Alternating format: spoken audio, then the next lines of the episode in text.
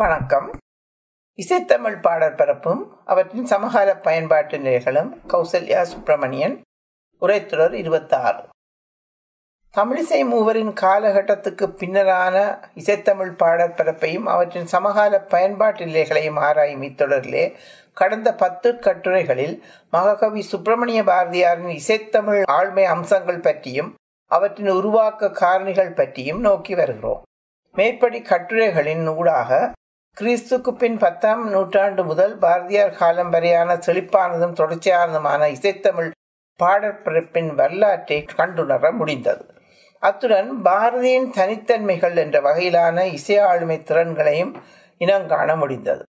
சுவை புதிது, பொருள் புதிது, சொல் புதிது என்ற வகையில் மூழ்த்ததான அவரின் சோதிமிக்க நவ கவிதை பற்றியதொரு நிறைவான தொகுநிலை பார்வை இக்கட்டுரையில் முன்வைக்கப்பட உள்ளது. அத்துடன் பாரதியார் காலத்தை அடுத்து தோன்றியதான தமிழிசை இயக்கத்தின் உருவாக்கத்திற்கு அவரின் பங்களிப்பு எத்தகையது என்பது பற்றிய ஒரு குறிப்பை முன்வைப்பதாக இக்கட்டுரை அமைய உள்ளது. தமிழின் பண்டைய இலக்கியங்களின் போக்குகளையும் அவற்றுக்கு பின்புலங்களாக திகழ்ந்தவையான சமய, தத்துவ, பண்பாட்டு மரபுகளையும் பாரதியார் நன்கறிந்தவர். அதேவேளை சமகாலத்தின் மேற்குலக இலக்கிய போக்குகளை, குறிப்பாக Shelley, Keats, Byron, Tennyson, Wordsworth, Walt Whitman, மிஸ்ட்ரீஸ் முதலியவர்களின் கவிதையாக்கங்களையும் அவர் கற்று சுவைத்தவர். அவற்றின் தாக்கங்கள் இவரது பாடல்களில் பெரும்பான்மையும் உள்ளன. அவற்றின் ஆய்வு தனுக்கட்டுரைக்குரிய விடயப்பரப்பு கொண்டவை. பாரதிக்கு தேசப்பற்று, சமுதாயப்பற்று, நாட்டு விடுதலை உணர்வு, பெண்களை மதித்தல் முதலிய உணர்வுகள் மேற்குலகு சார்ந்த சிந்தனையூடாக பாரதிக்கு ஏற்பட்டது எனலாம். எட்டயபுரத்தில் இருக்கும் காலங்களில் செல்லியதாசன் என புனைப்பெயர் கொண்டிருந்தார் என்பதும் இத்தொடர்பில் நோக்குதற்குரியது. இதன் காரணமாகவே அவர் இந்திய மண்ணில் சமகாலத்தில் முளைவிட்ட தேசிய விடுதலை உணர்விலும் சமூக சமத்துவ சிந்தனைகளிலும் தம்மையும் இணைத்து கொண்டவர் என்பதையும் இங்கு குறிப்பிடுவது அவசியமாகிறது. இவ்வாறாக தாம் கொண்டிருந்த ஈடுபாடுகள் மற்றும் இலக்கிய ஆளுமை உணர்வுகளுடனும் கவிதை உலகில் கால் பதித்தவர் அவர். இவ்வாறு கவிதை புனையத் தொடங்கிய அவர் பத்திரிகைகள், இதழ்கள் என்பவை சார்ந்து பலகாலம் பணியாற்றி வந்ததால் அவற்றில் தமது படைப்பாக்கங்களை பிரசுரித்து வந்தார். இவ்வாறு பாரதியார் பல்வேறு சந்தர்ப்பங்களில் இயற்றியும் பாடியும் வந்த பாடல்கள் அவர் காலத்தில் வெளிவந்த இதழ்கள், பத்திரிகைகள் என்பவற்றில் மட்டுமன்றி துண்டு பிரசுரங்கள் என்ற நிலையிலும் கூட பிரசுரமாகி மக்களை எழுச்சி கொள்ள செய்தன. இவ்வாறான இவருடைய ஆக்கங்களில் பல அவர் காலத்திலும் பின்னரும் நூல்களாக வெளிவந்துள்ளன. அவருடைய சில உணர்ச்சி மிகு பாடல்கள் அவராலேயே தேவை கருதி திரும்பவும் பத்திரிகைகளில் வெளியிடப்பட்டுள்ளன. அவ்வகை பாடல்களை மக்கள் பலரும் ஒன்று சேர்ந்து கூட்டாக பாடி வருகையில் உணர்ச்சிக்கேற்ப பாடல்களின் கட்டமைப்புகளையும் அவர் மாற்றி வந்துள்ளார். சில பாடல்கள் முழுமையாக கிடைக்கவில்லை. அவருடைய காலத்தின் பின் பதிப்பித்தோரால் அவருடைய பாடல்கள் சில திருத்தங்களுடன் பதிப்பிக்கப்பட்டன என்பதையும் அறிய முடிகிறது. இவ்வாறு பல வழிகளில் சேகரிக்கப்பட்டு தொகுக்கப்பட்ட இவரது பாடல்கள் இவருக்கு முன் வாழ்ந்த பலரது பாடல்களிலிருந்தும் பல்வேறு வகைகளில் வேறுபட்டிருந்ததோடு உள்ளடக்கத்தில் சிறப்புகள் பலவற்றை கொண்டிருந்தமையையும் பார்க்கிறோம். இவ்வாறான சிறப்புகள் கொண்ட இவரது பாடல்கள் அமைந்துள்ள வேறுபாடான அம்சங்களில் முதலாவதாக சுற்றத்தக்கது இவரது தேசிய பார்வை ஆகும். அந்நியர் ஆட்சியின் அடிமைத்தனத்தில் திளைத்திருந்த மக்களை தமது பாடல்களாலேயே வெளிப்படைய செய்தார். தமிழ் மொழியின் சிறப்புகளையும் தமிழ் பண்பாட்டினையும் மறந்து அந்நிய மோகம் கொண்டிருந்த மக்களை தட்டி எழுப்பி பண்டைய தமிழ் நூல்களில் பொதிந்திருக்கும் தமிழர் பண்பாட்டினையும் அற ஒழுக்க நியமங்களையும் புது பொலிவுடன் அவர்களிடம் கொண்டு சேர்த்தவர். அடிமத்தொலையிலிருந்து மக்களை விடுவிக்கவும் சுதந்திர வேட்கையை மக்களிடம் பூத்தவும் வேறு கொண்ட பாடல்களை உச்சஸ்தாயில் பாடியொரு மக்கள் இயக்கமாகவே செயல்பட்டவர் என்பதனை அவர் காலத்தில் வாழ்ந்தவர்களான பாவேச்சு ஐயர், உ.வே.சா முதலிய பல அறிஞர்கள் எடுத்துரைத்துள்ளனர். இவ்வாறான தேசபக்தி பாடல்களை பாடுவதனூடாக ஒரு நாட்டின் சுதந்திர வேட்கையை ஊட்டக்கூடிய வல்லமையை பாரதியார் கொண்டிருந்தமையே முன்வாழ்ந்தோரிடமிருந்து இவரை வேறுபடுத்தும் தனித்துவமான முக்கிய அம்சமாகும். இவ்வகை சாந்தனவாக இவர் பாடல்கள் சிலவற்றை இத்துடன் 22ஆம் கட்டுரையில் நோக்கியிருந்தோம். இவை பல்வேறு வடிவங்களிலும் பல்வேறு சுவையுடனும் அனைத்து மக்களையும் சென்று சேரும் தன்மை கொண்டவையாகவும் எழுச்சியினையும் வைராக்கியத்தையும் அஞ்ஞா நெஞ்சத்தையும் மக்கள் மத்தியில் ஏற்படுத்தும் வல்லமை கொண்டவையாகவும் திகழ்ந்தன. இவற்றில் பாரத சமுதாயம் வாழ்க வாழ்க வாழ்க என்ற பாடலில் வரும் இரண்டாவது சரணம் இனியொரு விதி செய்வோம் என்ற தொடக்கத்தை உடையதாகும். அப்பாடலில் தறி ஒருவனுக்கு உணவில்லை எனில் ஜெகத்தினை அழித்திடுவோம் என்ற வீறு உடன் வெளிப்படும் கூற்றானது பாரதியாரது அனைத்திந்தியாவின் தழுவி நின்ற மனிதநேய நோக்கத்துக்குரிய சான்றாக அமைகிறது. வாழ்க நீ எம்மான் என தொடங்கும் இன்னொரு பாடலில் விடுதலை தவறி கேட்டு பாழ்பட்டு நின்றதோர் பாரத தேசம் என சுட்டுகிறார். இவ்வாறாக பல பாடல்களில் வெளிப்படுத்தப்படும் உணர்வுகளே பாரதியாக்கிருந்த சமூக உணர்வு, சமத்துவ நோக்கு, பொதுமக்கள் சார்பு, விடுதலை வேட்கை, புதுமை வேட்கை, தேசிய நோக்கு முதலியவற்றை காட்டுவனமாக அமைந்திருக்கின்றன. இவ்வாறு சிறப்புகள் கொண்ட இவரது பாடல்களின் தனித்தன்மை என்ற வகையில் இரண்டாவதாக சுட்டத்தக்கது தமிழ் மொழியின் மேல் இவர் கொண்டிருந்த அளவில்லாத ஈடுபாடு ஆகும். பல மொழிகளையும் கற்று அவற்றில் உள்ள இலக்கியங்களை அறிந்திருந்ததாலும் யாமறிந்த மொழிகளிலே தமிழ் மொழி போல் இனியாது எங்கும் காணோம் என தமிழ் மொழியின் சிறப்பினை ஏனைய மொழிகளோடு ஒப்பிட்டு செய்து எடுத்து கூறுகிறார். இதற்கு காரணம் தமிழ் மொழியினையும் அதன் பண்பாட்டு அம்சங்கள் பலவற்றையும் அறிந்திருந்தமையே ஆகும். இவரது தோத்திர பாடல்கள், ஞான பாடல்கள், ஞானரதம், சுயதரிதை பாடல்கள், கண்ணன் பாட்டு, குயில் பாட்டு, நீதி நூல்கள் முதலிய தலைப்புகளில் அமைந்த பல பாடல்கள் தமிழ் மொழியின் இனிமையையும் அழகையும் மட்டுமல்லாது அம்மொழியின் பண்பாட்டு விழுமியங்களையும் உணர்த்துவனவாகும். வேத பாரம்பரியத்தில் ஆழமாக காலூன்றி நின்றாலும் தமக்கு முற்பட்டவர்களும் சமகாலத்தவர்களுமான சிலரை போல், அதாவது சித்தர்கள், குமரகுருபரர், கவியோகி, சுத்தானந்த பாரதி, வள்ளலார் போன்றவர்கள் இவர்கள் இல்வாக்கையை விட்டு விலகி நின்று ஞானத்தை தேடி துறவு வாழ்க்கையில் அறைந்து நின்றவர்கள் அல்ல. இதனை பலரது வாழ்க்கை வரலாறுகளிலும் அவர்களின் பாடல்களிலும் முன்னைய கட்டுரைகளில் பலவற்றிலும் நோக்கியிருந்தோம். இவ்வாழ்க்கையை துறப்பதன் மூலமே வீடு பேர் அடையலாம் என்பதான முறையை கண்டித்து செயற்பட்டவர் பாரதியார். சிறார்கள் முதல் பெரியவர்கள் வரை அனைவரும் ஒன்றுபட்ட சிறந்ததொரு சமுதாயம் உருவாவதற்கு வழிவகைகள் பலவற்றை புகட்டியவர். அனைத்து மக்களும் அனைத்து உயிர்களும் செல்வ சீருடனும் சிறப்புற்று வாழ வேண்டும் என்ற எண்ணம் கொண்ட பாரதியார் சமத்துவம், சகோதரத்துவம் என்பவற்றை பேணி நின்றவர். மேற்கூறியவாறு வாழ்வதனூடாகவே அனைத்து செயல்களிலும் பொருள்களிலும் ஈசனை உணரும் தன்மை வாய்க்கப்பெறும் எனவும் அவர் கூறுகிறார். அவற்றுடன் இதனையே சிறந்த ஞான வழி என கூறியதோடு வாழ்க்கையில் சமாதானத்தையும் சந்தோஷத்தையும் இம்மெஞ்ஞானத்தாலேயே அடைய முடியும் என்பதையும் தமது பாடல்களிலும் வாழ்க்கையிலும் எடுத்துக்காட்டிய புது நெறியாளனாக அவர் திகழ்ந்துள்ளார்.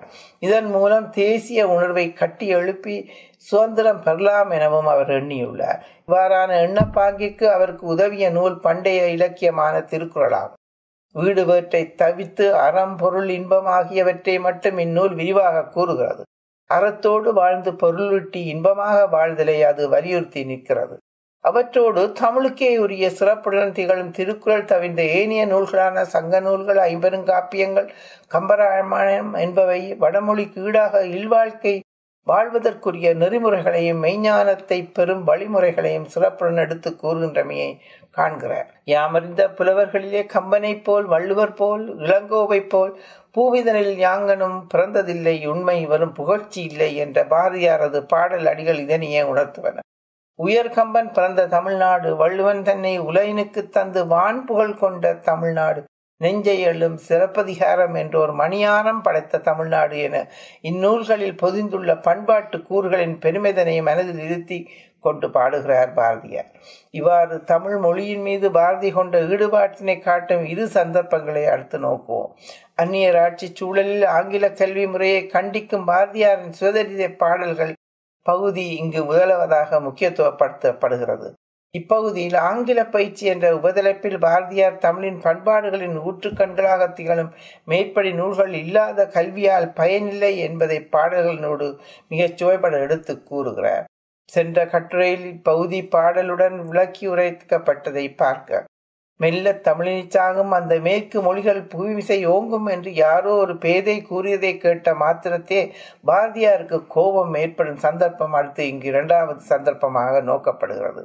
அதாவது மிக வேகமாக வளர்ந்து வரும் விஞ்ஞான அறிவால் தமிழ் மொழி இருந்த இடம் தெரியாமல் போய்விடும் என்ற கூறுவோர்க்கு பாரதியார் சென்றிடுவீர் எட்டு திக்கும் கலை செல்வங்கள் யாவும் குழந்தைக்கு சேர்ப்பீர் என்கிறார். அவற்றோடு ஆயுதம் செய்வோம், நல்ல காகிதம் செய்வோம், ஆலைகள் வைப்போம், கல்வி சாலைகள் வைப்போம் என கூறுவதனூடாக பாரத தேசத்தை விஞ்ஞான அறிவிலும் வளர்ந்தோங்க செய்ய முடியும் என கூறுகிறார். வாழ்க்கையை உடல் ரீதியாக அனுபவித்து சந்தோஷமாக வாழ்வதற்கு விஞ்ஞான அறிவும் அதனால் கிடைக்கும் செல்வங்களும் வசதி வாய்ப்புகளும் அவசியமானவையாகும் என்பதை உணர்ந்திருந்தார்.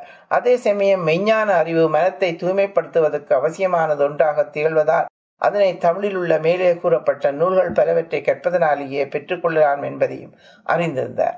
கல்வி சாலைகளை அமைப்பதனூடாக மேற்படி மெய்ஞானத்தினையும் விஞ்ஞானத்தினையும் புகட்ட முடியும் என கூறுகிறார். வாழ்க்கையில் இவை இரண்டுமே தேவையானவைகளாகும் என்பதை வலியுறுத்தியவர் பாரதியார். பாரதியார் குழந்தைகளையும் சிறார்களையும் கருத்தில் கொண்டு பல பாடல்களை பாடியுள்ளார்.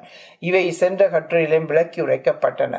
இவருக்கு சமகாலத்தில் வாழ்ந்த பலரில் தேசிய விநாயகம் பிள்ளை ஒருவரே குழந்தைகளையும் சிறார்களையும் மையப்படுத்தி பாடல்களை பாடிய ஒருவராக கணிக்கப்படக்கூடியவர். இவரது ஆக்கங்கள் 21வது கட்டுரையில் விரிவாக நோக்கப்பட்டுள்ளன. இங்கு பாரதியாரின் குழந்தைகளை மையப்படுத்தி அமைந்த பாடல் கவனத்துக்கு வருகிறது. நீதி நூல்கள் பகுதியில் அமைந்த முக்கியமானதொரு பாப்பா பாடல் ஆகும். பாப்பா என செல்லமாக அழைக்கப்படும் செல்லம்மாவாகிய இளைய மகளுக்கு அறிவு புகட்ட பாரதியாரால் பாடப்பட்ட இப்பாடல் 16 பாடல்களை கொண்டது. குருவி, பறவை, கோழி, காக்காய், பசு, நாய், குதிரை, மாடு, ஆடு ஆகிய பறவைகள் மற்றும் மிருகங்கள் மேல் கருணை கொண்டு அவற்றை பேணி காக்க வேண்டும் என இவற்றில் அமைந்த சில பாடல்கள் கூறுகின்றன.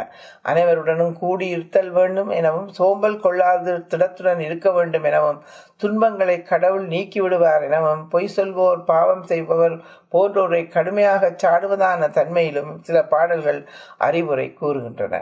சாதிகள் இல்லடி பாப்பா உயர் தாழ்ச்சி உயர்ச்சி சொல்லல் பாவம் என்ற பாடலில் நீதி, உயர்ந்த மதி, கல்வி, அன்பு ஆகியவற்றை நிறைய உடையவர்களே மேலோர் என கூறப்படுகிறது.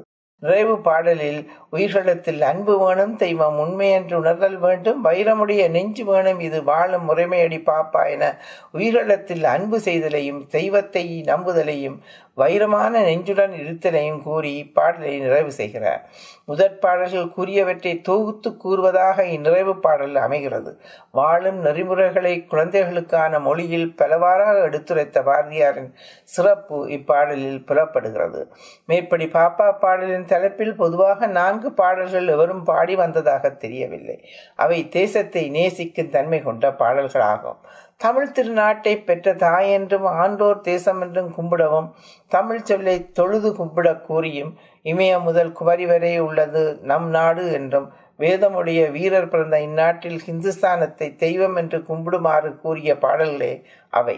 குழந்தைகளுக்கு தேசிய உணர்வை ஊட்ட வேண்டியது அவசியமானது என்பதை இப்பாடல்களால் உணர்த்தியவர் பாரதியார்.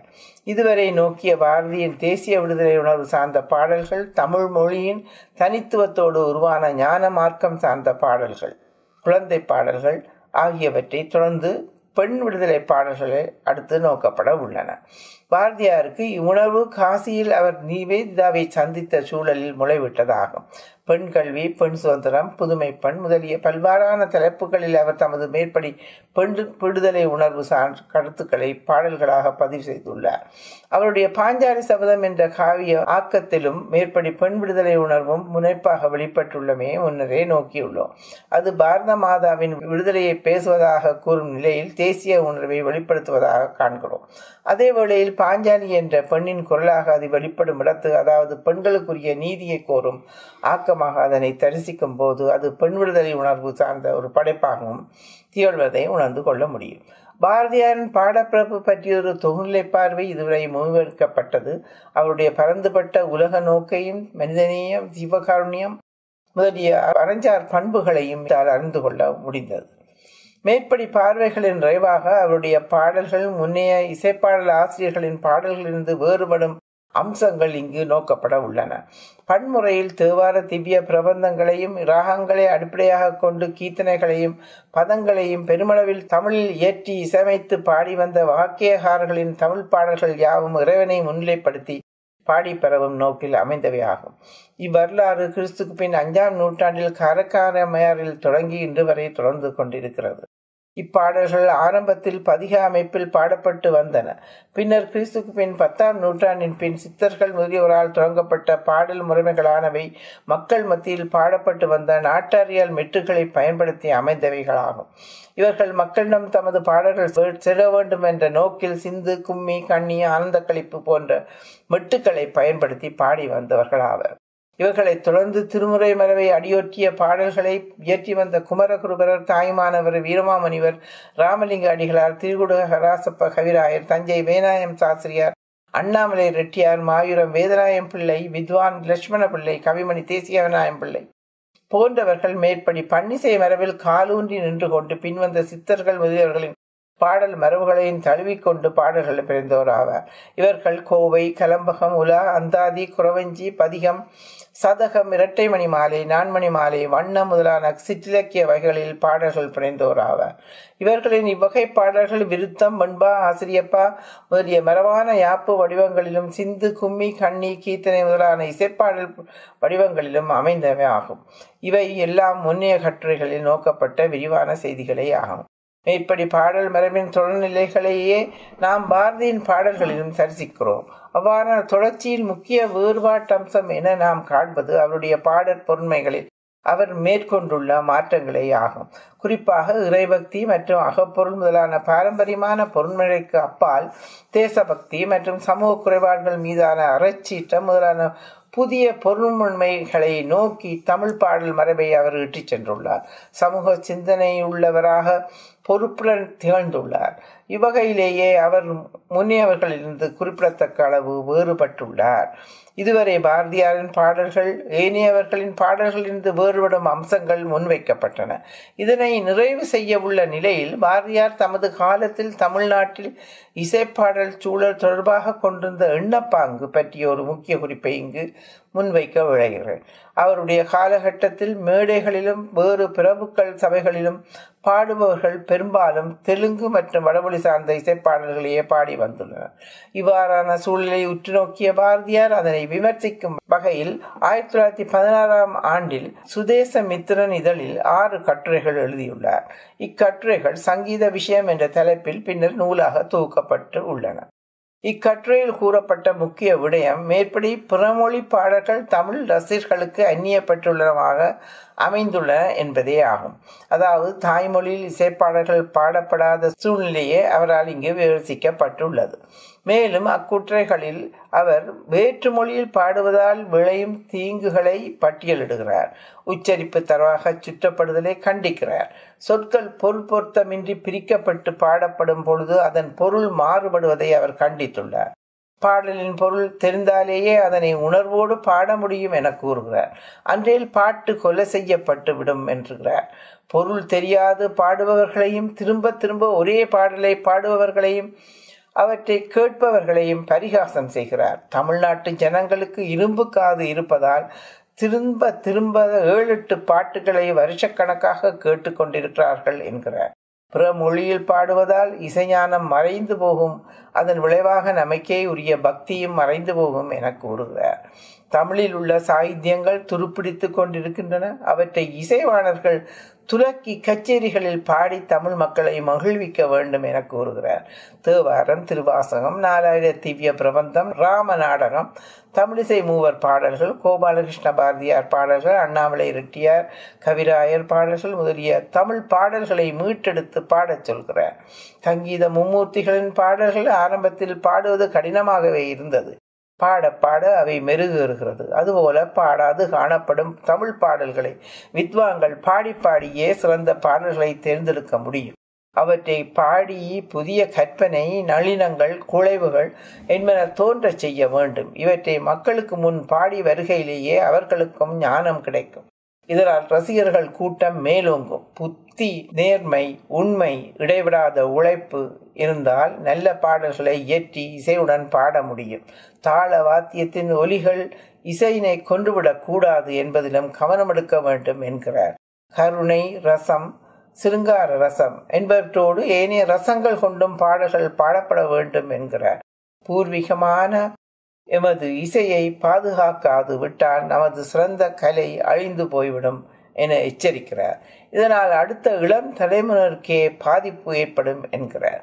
இவ்வாறாக தமது கால தமிழகத்தின் இசைப்பாடல் சூழல் தொடர்பாக அவர் எடுத்து பேசிய விடயங்கள் அவருக்கு பின் 20 ஆண்டு கால பகுதியில் தமிழக சூழலில் உருவான தமிழிசை இயக்கம் என்ற பண்பாட்டு எழுச்சிக்கு வித்துக்களாக அமைந்துள்ளன என்பதை வரலாறு உணர்த்தி நிற்கிறது. மேற்படி தமிழிசை இயக்கமானது ராஜா சார் அண்ணாமலை செட்டியார், ரசிகமணி டிகேசி, ராஜாஜி, கல்கி முதலியோரால் முன்னெடுக்கப்பட்டதாகும். இவ்வியக்கம் சார்ந்த தமிழிசையை வளர்த்த முக்கிய இசைப்பாடல் ஆசிரியர்கள் என்ற வகையிலே பாபநாசம் சிவன், தண்டவாணி தேசிகர், கவியோகி சுத்தானந்த பாரதி, கீழ்வேளூர் மீனாட்சி சுந்தரம் பிள்ளை, பெரியசாமி தூரன் முதலியோர் குறிப்பிடத்தக்க முக்கியத்துவம் உடையவர் ஆவார். இவ்வாறானவரின் தமிழிசை பாடல்களின் உருவாக்கத்துக்கு பாரதியார் ஒரு வகையில் முன்னோடியாக திகழ்ந்துள்ளார் என்பது மனநிறைவை தரும் செய்தியாகும். தொடரும். நன்றி.